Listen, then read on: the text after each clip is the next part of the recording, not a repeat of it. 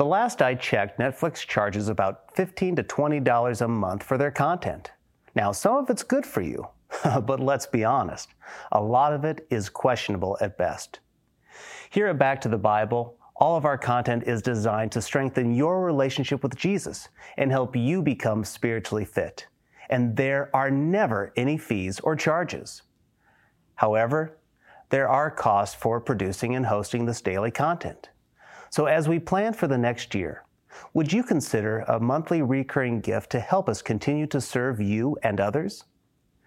Your monthly donation is easy to set up, and today, your gift will go twice as far to help us meet our challenge goal by June 31st. So, if Win the Day and our other content offering are helping you in your day to day walk, please show your support with a monthly or a one time donation at backtothebible.org. That's backtothebible.org. Welcome to Win the Day from Back to the Bible. I'm your coach, Pastor Nat, and today we will talk about approaching the crossroads of faith.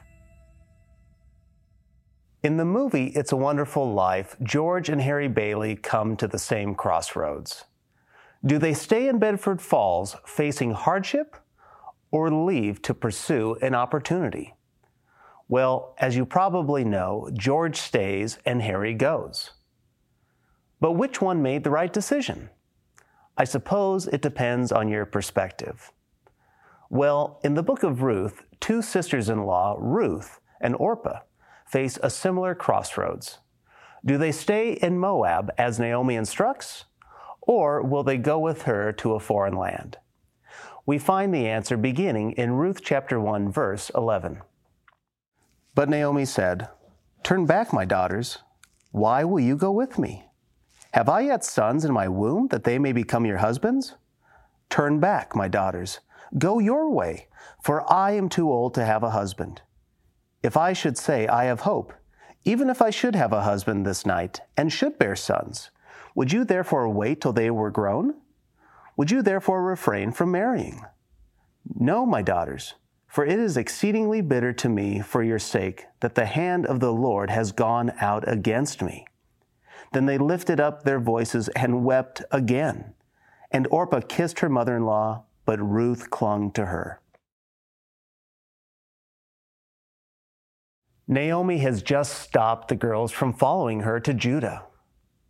There has been provision of food back home with no husband and assistance in Moab, Naomi takes off. The girls want to go with her, as they too are widows. But here, in verses 11 and 12, Naomi has a bit of a sarcastic response to these women who want to go with her.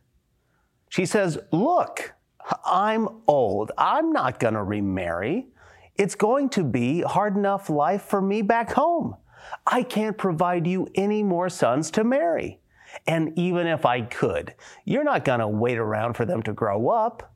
No, daughters, stay here and find yourselves a new spouse.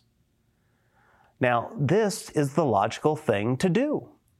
It's probably advice most of us would give, and then, in verse 13, we find a troubling but honest insight into Naomi's heart.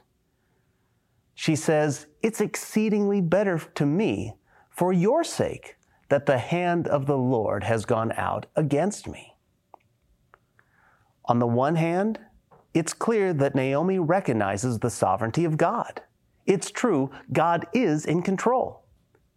On the other hand, she believes that God is out to get her. Naomi is a bitter old woman who blames God for her situation. She's telling these women, stay away from me. I'm no good for you. I'm bad luck. You would be better off here, away from me. Again, in verse 14, the women express great sadness. But this is the crossroads we were talking about. What will Ruth do? What will Orpah do?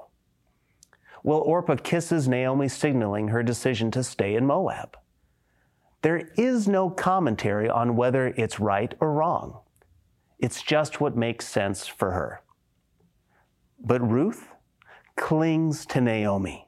She is going with her no matter what.